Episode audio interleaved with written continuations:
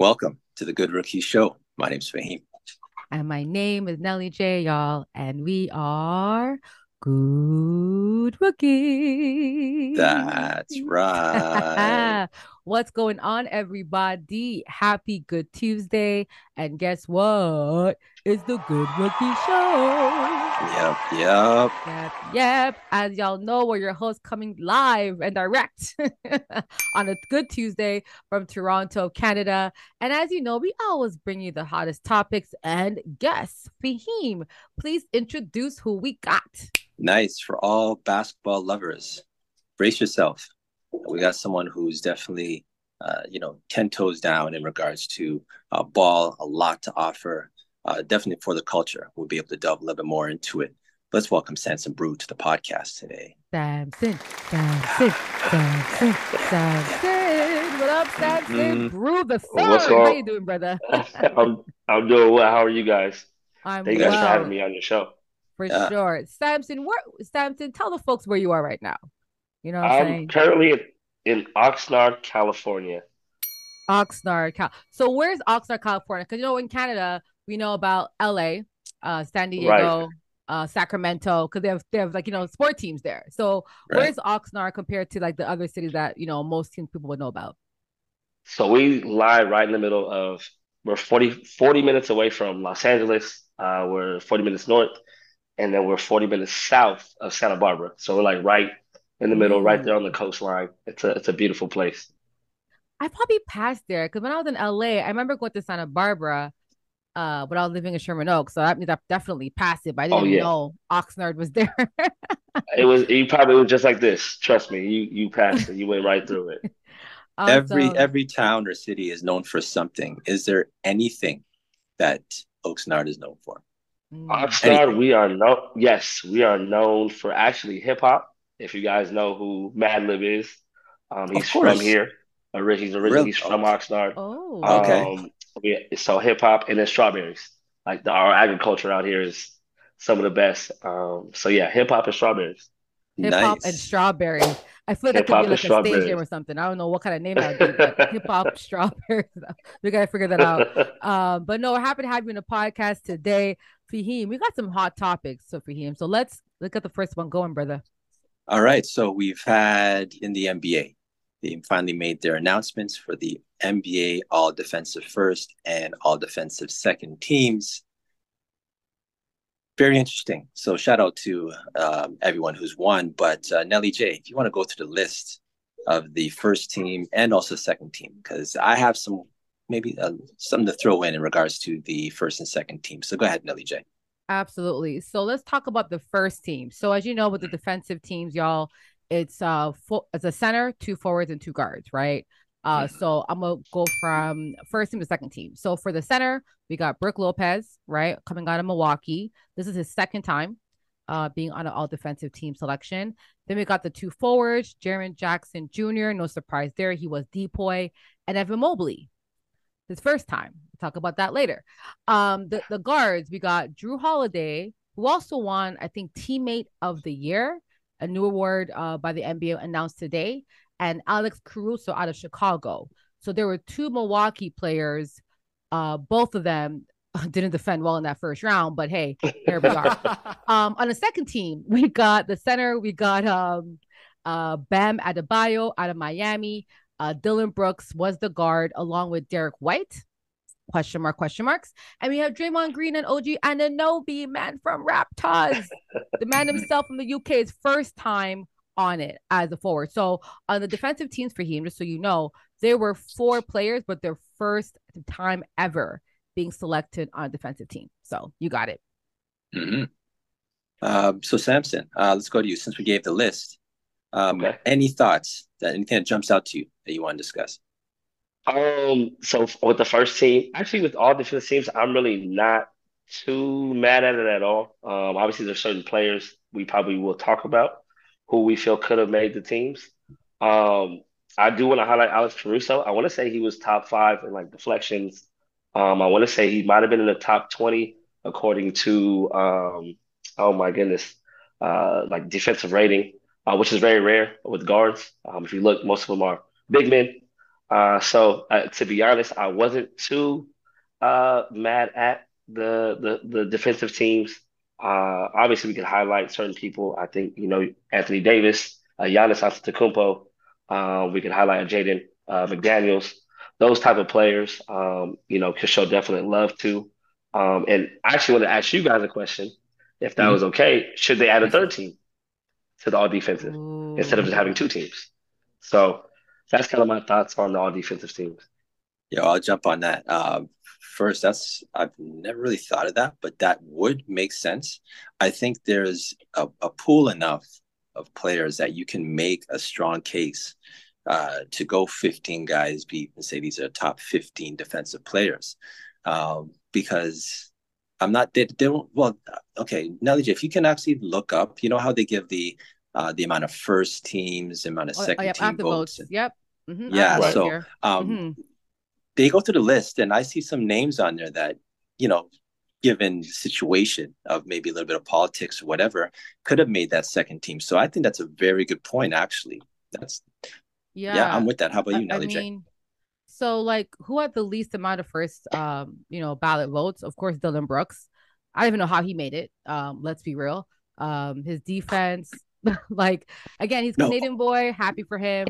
Alex but, Caruso, yes, he's a good defender. Can I jump in but... with Brooks real quick though? We can't let what happened in the playoffs affect what he did during well, the regular the playoffs. Season. No, I no, mean I watched because during the regular season there yeah, there was I, something to do with def- like was not deflection, but there was some kind of advanced defensive stat that he did fare well, well and I did see. Well, you let me know what that is because what I oh. saw with my eyes, I was not, um, I was not like you know what I mean. I wasn't like, oh my god, look at that defense, right? Like, um, but hey, um, here we are, right?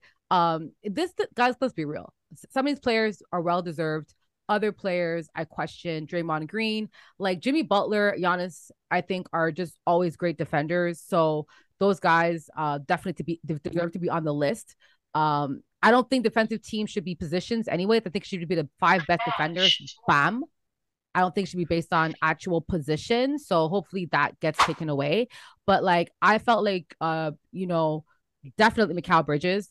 Jimmy Butler, and Giannis all deserve to be on this list. So does that mean we take away some guards, take away some um, positions? Cool, I'm okay with that. But those three should be on the, on the defensive teams.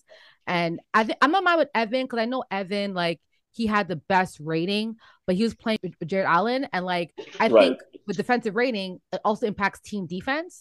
So if you have a really good team d- defense, typically your defense also looks good. That's why with defensive rating, it's kind of skewed because if your team is good defensively, a la Memphis, a la Milwaukee, a la Boston, everyone looks better, a la Derrick White. So I would like to take away the positions and just put the five, the, the best defender, the best five, regardless of position. On top of that, Nick Claxton got freaking snubbed. Like he won, he I think he was a top three defensive player all year. And then when Kyrie and, and Kevin Durant left, everyone forgot about him. You know, so that's the biggest stuff too.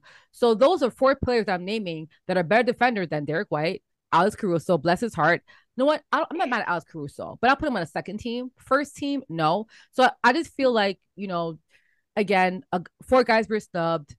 I'm not mad. I'm not mad at this list either. I'm not upset that these guys got voted in.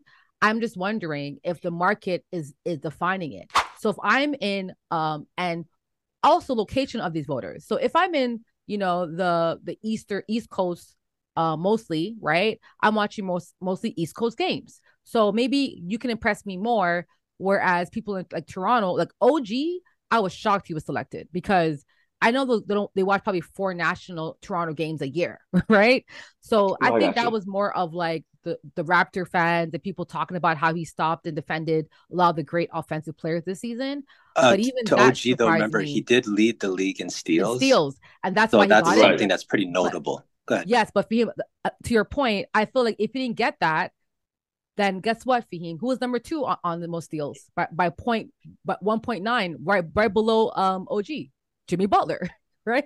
Hmm. so how is Dillon Brooks or Draymond Green above him, right? It's just like hmm.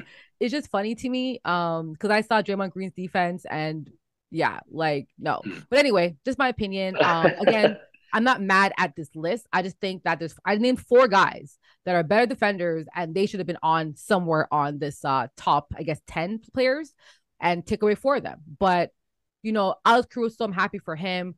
Probably his first and last time ever having on this list. Is that going to happen No, again it's not going to be his last time. I don't You don't know. It won't be his last time. No, I do not Really? think it'll be his last time. Like I said, he's top five in deflection. Semi, especially with defense.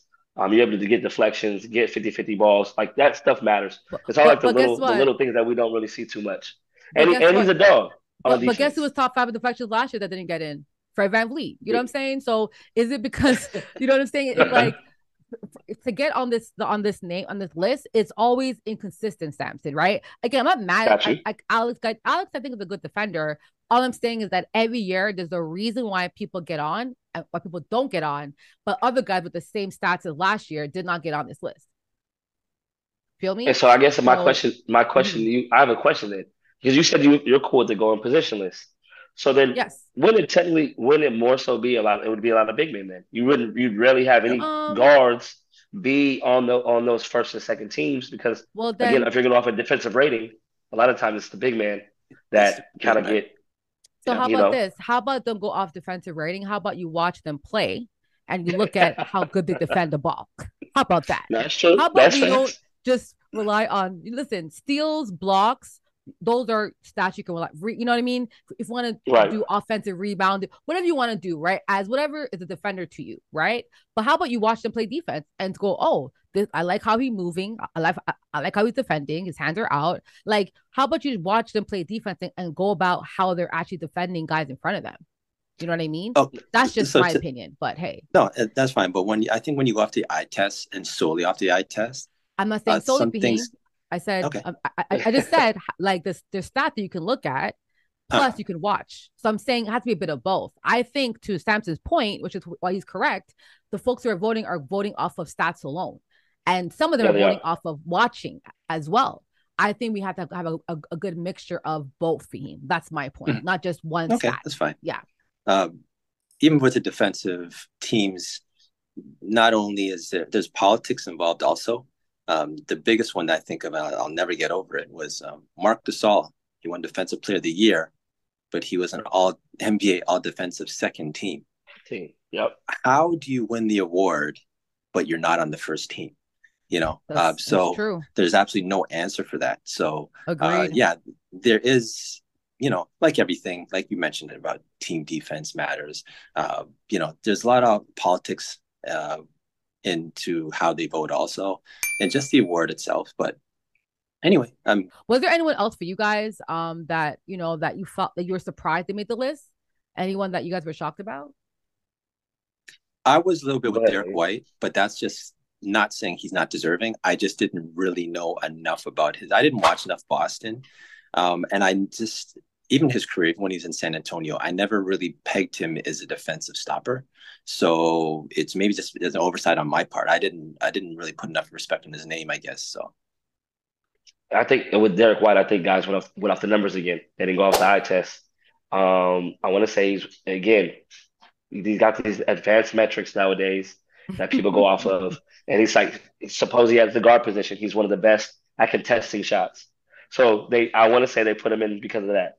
Like I said, there's these all these advanced metrics people are using, and I actually agree with you, Nelly. Mhm. Like, go watch these games, watch the eye test, see how these guys are standing in front of guys.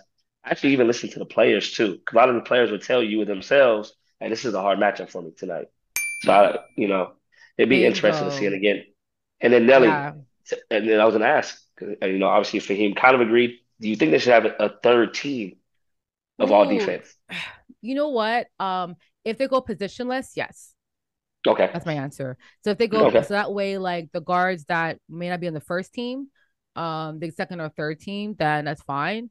But you know, um, it's it like the metrics kind of hurt defensive uh players because when you're watching guys, you're seeing how good they're defending, they're stealing, how they're engaging, even disrupting a play. Yes, Eminem got the steal, but I disrupted your play, right? Like I'm disrupting your offense, right? I'm getting charges or whatever you look at as a great defender, or I'm getting the spot before you are, right? I'm blocking shots. And um another thing, Freddie was a, I think a top guard uh shot blocker last year too. So it's like even Pat Beverley Right. last year, I think as well. Like there's just so many guys. So that's why I think making it positionless, it gives everyone a chance to win who deserves it. And we're not just picking apart.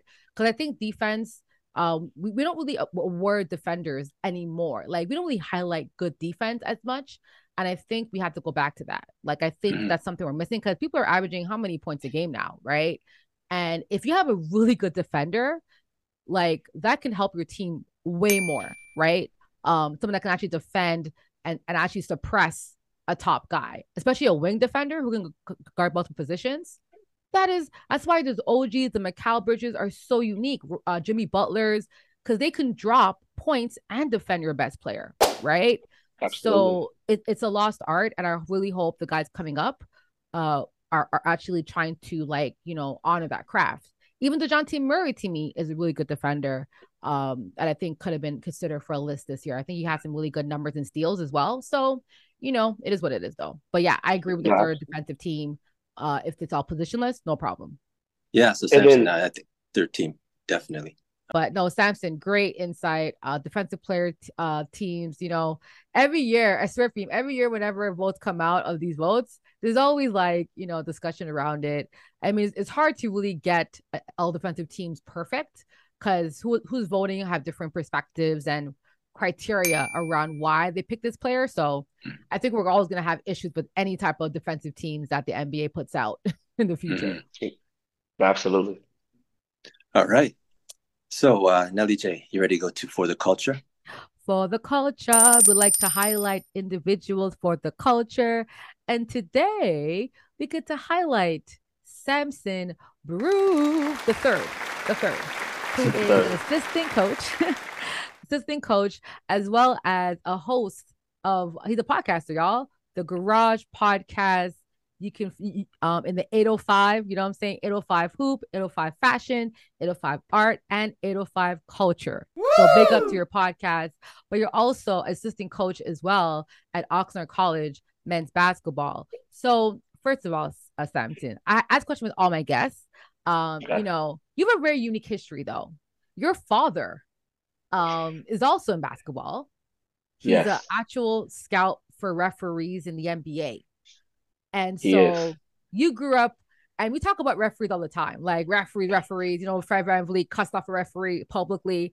And, you know, it's interesting that you grew up like your dad's a referee. So you saw a different um, you know, look onto it. So I guess your love for basketball and being, you know, um, entrenched in the game is it because of your dad's influence or was it something else that kind of made you want to be more involved in the sport as an adult of course?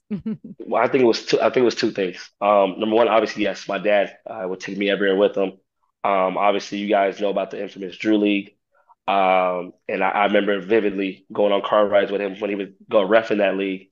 It was actually at a middle school drew middle school uh, in compton. So I, I remember those those rides vividly. There was uh, the Crenshaw League, helped, ran by Joe Weekly. So I got to see some of the best of the best in LA uh, with my dad. Um, I used to get it obviously for free because he was refereeing the games. um, so like obviously the love for basketball, that's where it started there. And then um, I gotta ask, I gotta ask, uh, Kobe, he went to the Drew League, did he not? Yes, he did, right? He did, and I want to say that was when it was at Washington Park. My dad did not ref on that oh, particular okay. day. Um, but if you look, uh, I got to give him a shout out. He ended up passing away, uh, Mr. Tony. Uh, there's a there's a sheriff officer who kind of was taking taking care of Kobe the whole time. Uh, so I got to give him a shout out. But yeah, I was at Washington Park. It was a dope dope experience uh, to be able to watch it not live, but seeing what it was like. So, but yeah, um, but yeah, like I said, basketball is in my mm-hmm. blood. So yeah, I could uh, imagine, especially living in California, uh, entrenched in basketball. Um, right. I can imagine you just like falling in love with the game. Walk us through the aspect of coaching. I feel like it sounds tough, but also you have to really, really, um, like we talk about coaches right now. Toronto Raptors, we're trying to hire a coach. I don't know if you heard this, but JJ Redick was interviewed, and people were like, "Oh, he could be a good coach." There, there's many players that became player to coach, and it's so easy when you hear stuff like that, Sampson, like how do you feel when people think just because you play basketball, that means you can coach basketball? Like walk us through that type of uh, you know, fans who think that way. No, absolutely. No, I think it's, if we're gonna just talk about JJ real quick, I think he just understands players nowadays. I think that's one of the biggest things. Um, understanding um, what it is to, you know, the workload that they're gonna have to do. Um, managing egos, working with different types of people. Um, I think that's why, especially with JJ, people are so um, into him, particularly maybe coaching uh, at that level, at the NBA level. Because um, to me, again, these guys know how to play basketball. So I think when they talk about that, and he's like he's a player's coach, so to speak. I think that's what more so that what that's what they're talking about. Um, like mm-hmm. I said, just understanding what it takes, um, understanding the actual job itself, um, and I think that's what they're that's what they're more leaning towards when they talk about that type of stuff.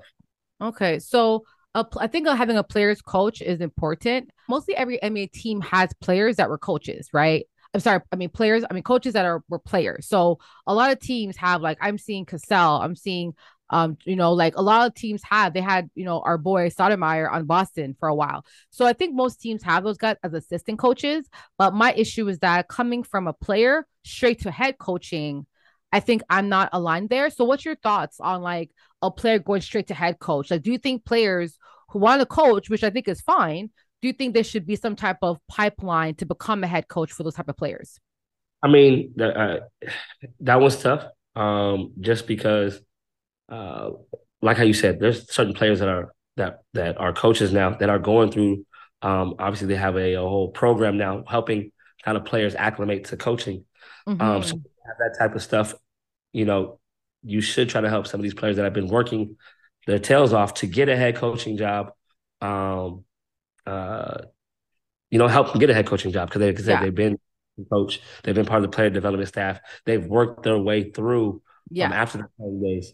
Um, so you know, I understand that, but it seems like sometimes some of these players may be connected. Maybe your star players connected with some of these uh, players that just finished uh, playing, and now it's their, you know, they want that particular um, uh, player who just retired to be the coach. I think about Brooklyn Nets, and I wonder if the relationship uh, KD had with Steve Nash when he was at the Warriors, I wonder if that played a factor in him getting hired in Brooklyn. So I think a lot of times it's relationships. Um, and like I said, it's I kind of waffle on it. Like I said, I'm always pro player. So if we get more players coaching, like man, that's mm-hmm. that's awesome. Yeah. But we're gonna have these programs in place uh, to help these, you know, former players become coaches, and you have them going through the ranks, going up. Um, and a lot of times, let's just be honest, man, they look like us mm-hmm. um, that have to do all those programs, and all of a sudden they're not hired. Yes. Um, so, um, and I said, I, I, that's that's probably the biggest issue um, that I see with it. But again, if you're gonna hire a player, man, I'm I'm all for it. I mean, I'm all about infusing new ideas, um, uh, new thought. So, uh, like I said, that's why I kind of I'm okay with it, but also from the aspect of you're having people, um, uh, I said, enter these programs and become assistant coaches uh, to hopefully become a head coach one day. That's kind of disingenuous a little bit. So that's kind of my thoughts on it.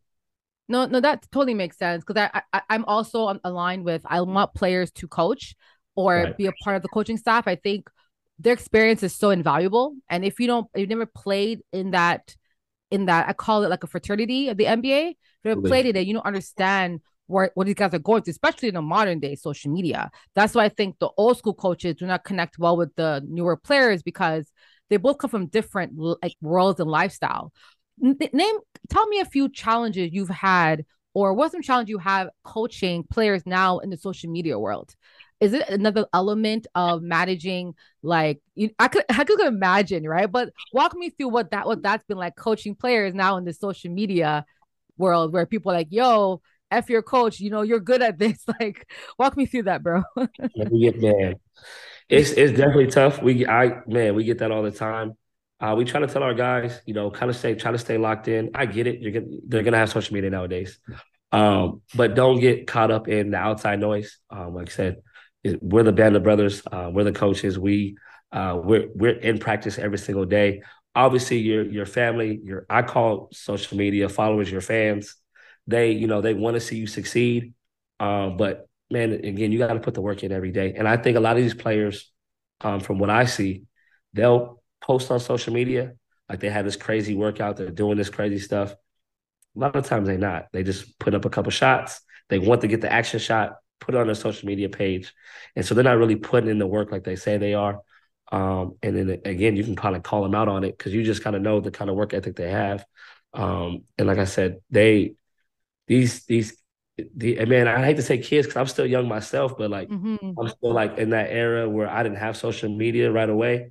So I understood what it was to to really bust your behind and really, really, you know, work for what you were trying to, uh, you know, what you're trying to earn, what you feel like you deserve. But it seems like these kids nowadays just they just want the uh, instant gratification. Um, they want everything right away. They don't want to wait. It's like a microwave society almost um, mm-hmm. when it comes to Coopers. So uh, it's definitely, definitely tough um, dealing with this right now. Mm, yeah, I, I, could only imagine having to deal with that, especially that. So you talked about player, talked about players becoming coaches. You're you're really an advocate of that.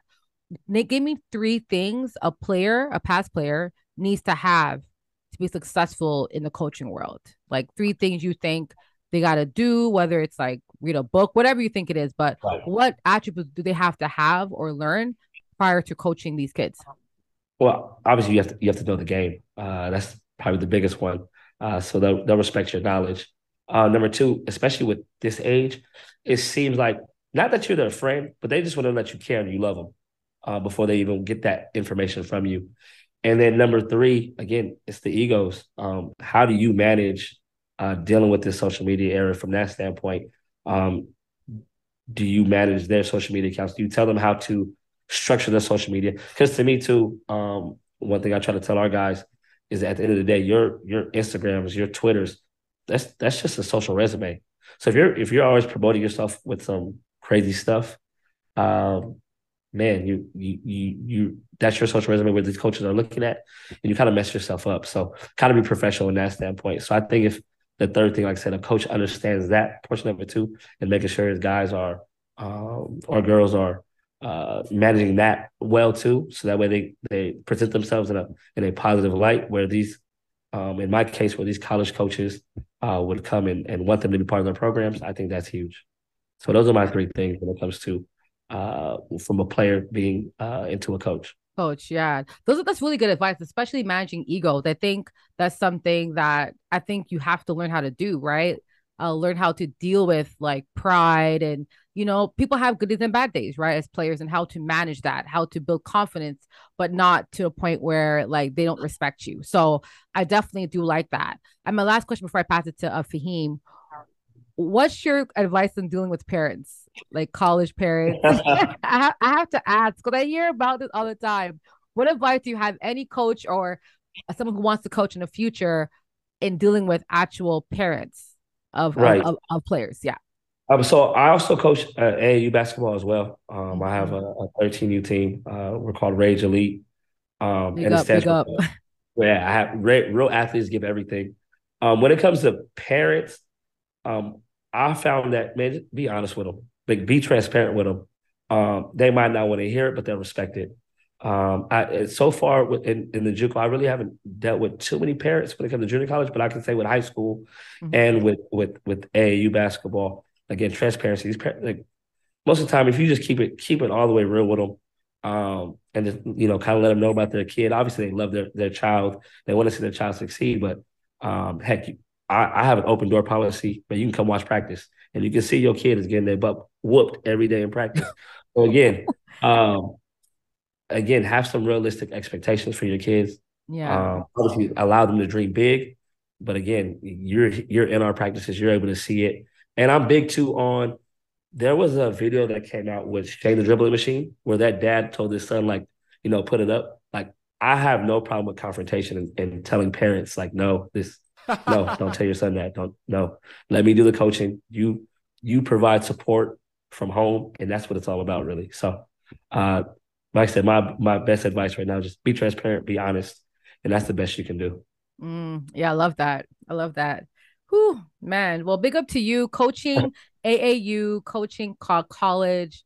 It's really like it. Like I understand, like you know the game, but I think it takes a special type of person to be able to coach. Um, I think you're. I think like like you're like a psychologist, psychiatrist.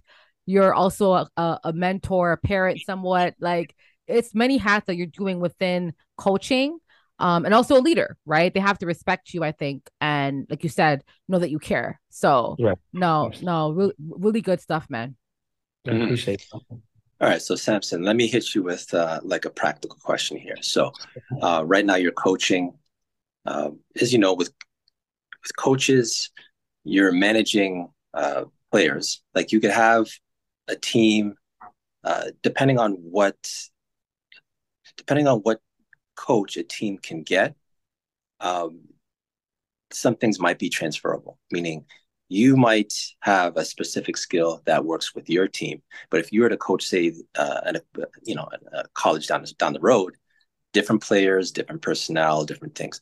Is there anything particular um, with your coaching style or any particular skill set that you might have in comparison to maybe other coaches in your in your uh, division that you feel that um, is kind of specific to you, like something that you could actually apply on any team, anything that you bring or um, that's special. Right. No, or different. No, that's actually a great question. I think with me, um, my ability to to train, um, like that's kind of like my biggest asset that I bring. But then also like, man, it, at the end of the day, it's a game too. So we're gonna have fun uh, when we do our workouts. Like I, for me, I play music. Um, I play their music. Uh, I'm I'm more of an old school dude, but man, these kids they like NBA YoungBoy. They whatever they want to listen to. um, I, I, let them do their thing. Um, uh, and like I said, I have a big.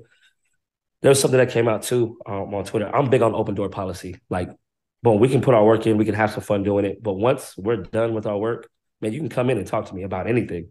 I think that's probably one of my biggest assets um, that I bring to the table. And uh, like I said, some of these kids they're cra- they're craving for that. They need that, um, whether it be fatherly figure, brotherly figure. Um, I would say that was probably one of my biggest assets that I bring to the table. Um, and I and I and I truly try to listen to them and hear them because, like I said, some of these kids are are struggling. Um, and so if I can kind of be, play that role for them and help them out in that way, that's probably, like I said, that's probably my biggest asset that I bring to the table. Mm, okay, so I want to hit you with a hypothetical one since you mentioned something that, that kind of triggers something. Okay, as you know, the Raptors have a vacancy for a head coaching spot.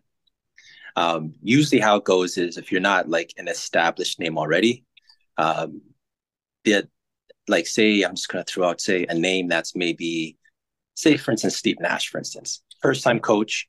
Um, it's wise for Steve Nash being a first time coach to have a, a, a more experienced team around him um, so let's just say that you were, uh, you know, up for a candidacy for the Raptors, right? Mm-hmm. And you know, maybe people aren't familiar with your name. Um, first thing I'm assuming you can do is you're going to get some experienced people around you, experienced assistant team. So um, I'm just wondering, with the skills that you already bring to the table, because you might not have the experience that these other guys have, but you do have. Everyone has something unique they can bring to the table. If you were to coach uh, the Raptors, right? and you had an experienced team around you. Um, things, for instance, like the offense, would you hire somebody who has experience in the offense, or would you be able to uh, think that you could be part of the offense? Um, oh, is that? Well, I was no, no. I was going to go through three different things. So we'll okay. start with the offense. What would you do hypothetically? Okay, man, I'm not gonna lie to you, man. I'm big on trying to get people that have been there already. So, like you said, you just talk about me. I'm coming from Oxnard College to being in, with the Raptors. Um, I'm I'm gonna hire a, someone that's a veteran um, that kind of understands offense in the NBA. Um, obviously, I'm gonna try to learn as much as I can from them. But I'm a I, I'm big at, with leadership. You got to have servant leadership. So um, you have to let people be who they are. You have to let people, uh, you have to delegate and you have to trust. So I probably would, you know, within my uh, scope of figuring out who I want to coach with, um, kind of just gauge their knowledge. And then again, uh, trust. I mean, that's one of the biggest things you can have. So I definitely would delegate um, offense. Hey, if you're going to ask about defense, I'm going to do the same exact thing. I'm going to hire, right. I'll hire a defensive coach. And then I'll probably hire um, with the player development probably somebody a little bit younger. Actually, I'm not. I'm lying to you guys. I wouldn't hire somebody younger. Uh, Nelly, you know who I'd hire? I'd mm. hire Mark. Um, Mark. Mm-hmm. I'd I figured. Mark. Yeah. I'm not. Gonna, I would hire Mark. Um, so shout out to Mark. Shout out to Sifu. Uh, GT man, the GT man, Mark. no, my bad. Uh, mm-hmm. the, other, the other two aspects. Uh, actually, so uh, let me throw with this one. Uh, for instance, we one thing that and this always kills me with coaching. Um, calling a timeout, not really having a, a pulse on regards to momentum and how I'm going on a run, just even calling a timeout. Bring some water in the situation and do that. Um, do you think that you would delegate something like that, or would you be making uh, mm. that type of move? I would definitely make that type of call, um, especially if they went on anywhere between six to eight points. Man, I'm, I'm calling timeout and try to try to settle our guys in, um, see what's going on, where the where the breakdown's happening at, um, and like I said, just reset their mind uh, mm-hmm. to what we've worked on, whether it be you know in practice and workouts and whatnot, and go back on the floor. But he, like a six to eight run, yeah, I'm I'm calling timeout. I'm yeah, I'm yeah, doing that myself. Right. Yeah, no, I'm doing that. All right, last one is uh practices what type of practice would you run with the squad? Man, I, that's interesting you say that um because I'm hearing more and more um practices are a little bit more easier in the NBA. Yeah, um, they just shoot around. I, I yeah, heard shoot around. You know, Legit, yeah. that's what they are. Yeah. Yeah. So I mean, I would try to kind of kind of mesh a little bit of the old school with the new school. Um, I, I I'm big on these like these guys have to play basketball, man. It's what you do for a living. You can't just have shoot arounds and then expect these high powered individuals to just go out there and just be full speed um, and and just ready to go. So our practices would resemble it. It might be shorter practices, um, but with high intensity rather than longer than shoot arounds. Um, and obviously you'll you'll temper it depending on like if we got four and five nights on some back to backs and whatnot.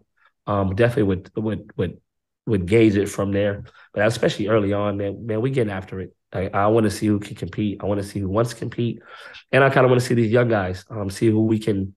Okay, you know, throughout the season, maybe we can sprinkle him, sprinkle him in, allow him to get more minutes, allow him to develop. Which maybe uh, if we made the playoffs, he would be able to help us in the long run. So that would be it. Yeah, that's interesting. Nice. That's interesting. I have one more question to ask you, and then I'm going to talk about your podcast real quick. Um, when it comes to coaching, right? And this is one of my pet peeves the Raptors, we had guys, Sampson, uh, we had two guys in the top five most minutes played. I hate it. Right. Why do you think coaches, and I've heard different responses, so I'm curious to hear your thoughts. Why do you think some coaches like play players? I, I get it, it's to win, but right. can there not be a balance in trusting guys off the bench to get some in-game experience? Like, feel some coaches are like, I don't care about my young guys. I want to play my older guys because I need to win tonight. But the other guys are kind of sulking on the bench. You know, some guys who get, you know how it is. What's what advice you have to coaches who need to learn how to balance a little bit of playing your veterans, but of course, giving the young guys some type of you know room to grow within the system? No, absolutely. Um, I think too many times um, coaches they all kind of just overthinking. Again, like you said, it's a it's a trust factor. So you got these veterans who you, you know, in the case of the Raptors, I'm pretty sure Nick Nurse, you know, just had relationships with some of these guys. So he just favored them more and just trusted them more on the floor. Um, but man, it's it's an 82 game season, man. Like you you can't run these guys down. These again, they're high powered, and I hate saying the word machines, but they, these are some of the best athletes in the freaking world. You can't just run them down. Um, so again, you can find ways, especially with an 82 game season, to get guys to develop guys. Um, and not just again, if you're gonna have them up, not in your G League roster, they're gonna be on the, on your roster with the NBA, and sprinkle them in. Um, let them let them get a taste of it. Um, I understand too. You know, it's a business at the same time. So mm-hmm. you're trying to win games. You're trying to not get fired. Um, but heck, we've seen in cases where coaches win Coach of the Year. I think in Toronto and still get fired. So two, two times, three times. So you know what I'm saying. so um, you know, I, I, I definitely would just that's where I would go with it, man. Trust these young guys. Um, again, they're hungry, uh, and, and I think sometimes you got to put some a little fire under some of your veterans here and there sometimes mm-hmm. uh, to make sure they just don't sit, and, you know, just and settle almost or kind of be like a fat cat. Nah, man, I, I need you to I need you to ramp it up. So I'm gonna I'm gonna put this guy in the fire with you, and and and hopefully that gets you like, man, okay, coaches. He sees this young guy, man. Am, am I? Do I need to worry? Obviously, they don't need to, but again, just kind of put a little fire under their, their tail. Mm, I love that. I love that. And before we leave for the culture, t- t- walk us through why you started your podcast, um, what it's about, and you know what's your goal with the podcast. Yeah. no, I got you. So how I started it, uh, it, it was with a group of friends. Uh, we were actually in a garage. We used to do, you know, have a lot of have a lot of fun back in the day uh, in college, and I had always said, man, I must like man, I want to I want to replicate that what we what we had in college. So we always talked about sports, we talked about culture, we did all that. Um, but where I'm from, there's a big void um, in players getting exposure. Um, and I feel like our area kind of is kind of disrespected in a way.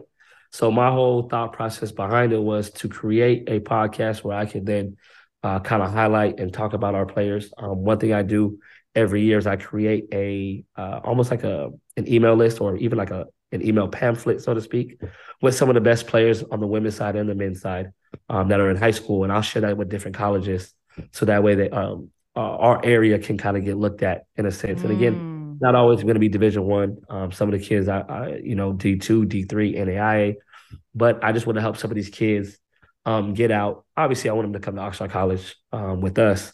But if I see a kid has, uh, you know, a decent talent, they have the size, the frame, and and and I don't see nobody really helping them out. I'm I'm just going to take the reins and try to help them out as best I can. Um, so that's kind of where uh, the Garage Pod started, and and where I see it going. Um, man, I I, I kind of want to take the, the the the model of like a Ballislife or even a ball dogs.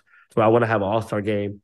Um, and again, just highlight my area. Like I said, I really want to put on for the 805. Um, like I said, we have a, a, kind of a rich tradition over here uh, when it comes to sports, especially football. But basketball kind of gets overlooked. So that's probably my biggest thing when it comes to the Garage Pod. Well, the Garage Podcast, we're going to have the link so you guys can tap in, subscribe. I know I will. So definitely Sampson Brue, a lot of knowledge that you dropped in for the culture. And this is why you're for the culture because mm-hmm. not only are you doing things as a coach, you're also promoting the talent in your area and trying to put those guys, helping them get recruited, get the opportunity. And I think for some kids, that's all they need is someone to believe in them. So big up to what you're doing in 805. yeah, appreciate it. nice. All right. Um, so Nelly J, why don't we close out uh, this episode with That's Absurd. That's absurd. bro. What was absurd this week? What was absurd? Sampson, someone from your your end of the mm-hmm. nation, an Oakland A's announcer who calls games, took a trip to the Negro League Museum and live on air accidentally made well i'm giving him the benefit of the doubt and say accidentally okay. made a slip but he he actually had said uh, we had a great time visiting the n word mm-hmm. so he used the n word live on air with the Instead hard of er saying the negro the hard er mm-hmm. the hard er instead of the GRO League Museum. And so the Negro League Museum was uh, discredited by that live on air. I'm going with absurd. Absurd. Um, first of all, let's say his name for him. Forgot American broad. His name is Glen Allen Kuiper, born ni- May 20th, 1963. His birthday will be next week. Let's say the man's name. He's an American sports broadcaster for the Oakland A's. Um, yeah, and he's a play-by-play announcer as well. Um, mm-hmm. Mr. Uh, Sampson Brue the Third. Uh, what's your thoughts on this? and did you watch the clip? When you saw the audacity of him saying it, and y'all, if, when you hear him say Faheem, it wasn't like, you know, he said it and he was like, "Oops." He just yeah. said it. I was talking like it was like nothing. Like he he said it, it like he like, said it before he uh, clear like it was like a actual like the, the man didn't even hiccup, not even a oh, but uh, nothing. So Sampson, your thoughts because you're in Cali. When you saw yeah. this clip, how did you feel, Sampson? Um, obviously it's definitely absurd. Um, let me know if Faheem just put it, just just said it. What came to my mind is that that means you use it. Uh, I'll probably not make a regular basis, but that means you use it uh, at home or, or with the Popeyes of your friends. How right. you may feel about uh, baseball players that you may interact with in the organization. Um, so I thought about that. Um, but I also thought about, I, you know, he was trying to big up, you know, he went to the, the Negro League Museum and, you know, then he obviously used the hard ER. And it, it wasn't just him though. it was the co-host next to him, like, yeah, man, yeah, like, Yeah. He, that's, he all like, yeah, he is, like, Facts. He didn't like they forgot. Like, like I was like, "Dude, you don't know what it's called? It's called the Negro. Like, man, oh, honestly, that was that. I, I like I said, it, it let me know. Okay, this man uses he uses it on a regular basis, almost. Mhm. I'm not gonna say regular basis, but Mhm. for you to be Yeah. that be on Also- air, so, so Also, he's in Oakland, and I know Oakland has a very large black population. yes, So, I mean, it's just that's just not the look he's looking for, you know. no, not at I mean, And I the, the man's from Wisconsin, right? Where's Wisconsin at? Like, how far is that from Oakland, Wisconsin? That's pretty far. It's far as hell, right? So, like, so he's not really from Oakland. He's from Wisconsin, but he works for Oakland A's. You know what I mean? So, Right. like, I mean, So I don't was know. one- for 20 years. He's been there. Um, so, you know, suspended indefinitely right now. Um, Oh, he's he's suspended. Yeah, Yeah. indefinitely. Oh, Yep. okay, indefinitely. Okay, did not know that. Okay, that must be developing. Okay, yeah. Um, Wow. I'm surprised his apology wasn't enough. Usually that's how it works, right? Oh, I'm sorry, it's an accident, and then you know they get their job or they just continue moving so on, let right? so, so- so let me tell you what his um his apology was right um big up to i think i read on cbs tmz it was everywhere cnn so he said a little earlier in the show i said something didn't come out quite the way i wanted it to i just wanted to apologize if it sounded different than i meant it to be said i just Oh, want to apologize for that That's a lame What? apology. Lame. very lame. That's Lame. the worst theme. The pod. Hold up, and then he said later. he said again. He said again. I could not be more sorry and hor- horrified. I this is after. So his first apology was trash. Someone must have been like, "Yo, bro, that tr- that apology was trash." Then he said his second apology, the, the the second come around, he said, um, "I could not." I could not be more sorry and horrified by what I said. I hope you will accept my sincerest apologies. So apology A was trash. Apology B, someone coached him to say it more PR friendly, right? Um, so it's just crazy to me. Um, it's crazy, it's unacceptable, it's disgusting, it's nasty work. You know, I talk about this Sampson on this podcast, you know, old white men never shock me. So yes, it's absurd, but I'm not surprised because it's just something where we always have to deal with these types of like, oh, like, oh, I'm horrified. No, your first apology was like, I didn't mean it that way. Well, you said the ER, sir. The ER was said quite uh quite confidently. Yes. So I don't think you meant it any different way, to be honest. But hey, what the hell do I know? But yeah, this this racial slur, I'm just happy that he's uh suspended indefinitely. It's absurd, absurd, and I'm honestly, guys, just so you guys know, um, he'll be rehired again by the Yeah. team by next year. So let, is what it is. Like this is not going to. He will get a job in in baseball because baseball is a predominantly white game, white sport. So I'm going to assume he will get a job again um for another team in the next year or so. So I'll give Sampson the last word, but I just wanted to say the there was a study that uh, black participation and viewership um, is gradually with baseball being on the decline. Uh, baseball, they've made a few changes this year in regards to rules to kind of spru- spruce up the game, make it a little bit more exciting. You know, pitch clock, uh, shifting the infield, stuff like that. Um, but I think Major League Baseball, they got to step in and kind of clean this up because it's not a good look that you want uh, for the league. I'll end there. Sampson, anything on the way out? Um, I, I again, I was shocked by the co-host that was with him, and I want to know what his thoughts are. Has he came out with something Uh, while we're here, But technically, he I don't know if we can really hold the co-host. He's kind of like guilty by association because he didn't really say anything, and I don't know if it's his job on air to correct him. You know, Right, but for him, if you're next, if you're if you're next to him and you hear that, I I I'm not, we're on air. I'm gonna be like for him, like yo, what? Hey, what you just say? Like not like not saying, but I'm gonna give that look like it. Well, he- okay.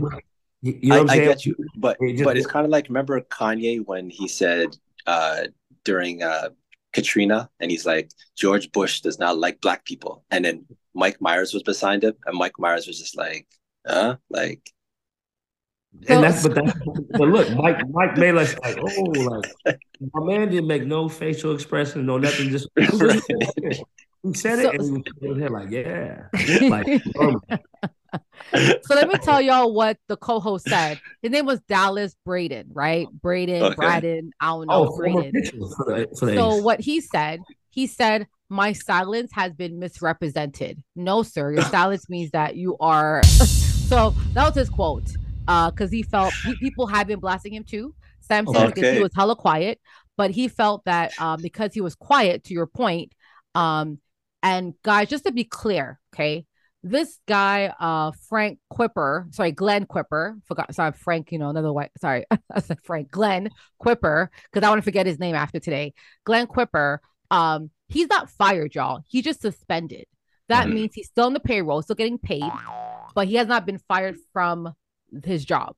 Just that FYI. Yeah, yeah. Just suspended indefinitely. What that means is they're gonna wait till everything calms down for him. When mm-hmm. the next person messes up, and then have him back on the air for the Oakland A's in the next two three months. We know baseball is a long season, so mm-hmm. right. the man is not is not fired. He's just suspended.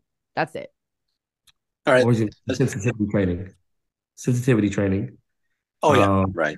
They're gonna do all that, you know, all that stuff with him. You know, that's what they're gonna say. Mm-hmm. And like he'll be right back on there. Yeah. Absolutely.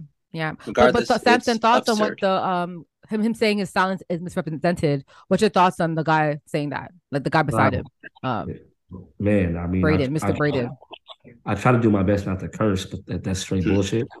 Um again, you're I, I again I I rewatched the clip, rewatched the clip, rewatched the clip, and it's like again, there was no reaction. Like I said, it, whether it be with your eyes or just kind of a side eye, like, wait, what did what I just hear?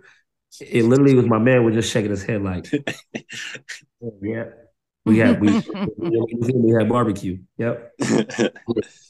And you're right. He did not flinch. I watched it again, and he was like, mm-hmm, "Yeah, we, oh, we had a good time. Wonderful." Yeah. Like Dallas Braden. Come on, man. Dallas sure. Braden, Quipper, Quap. What I you say his last name? Um, I don't know, man. But I do want to end off with this for him. The president, Bob Kendrick, he did issue a statement on Twitter. He said, I'm aware of the unfortunate slur made by Glen Quipper.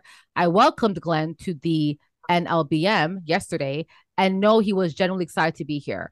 The word is painful and has no place in our society. And while I don't pretend to know Glen's heart, I do know that my heart is one of forgiveness. I hope all of you find it in yourself to do the same.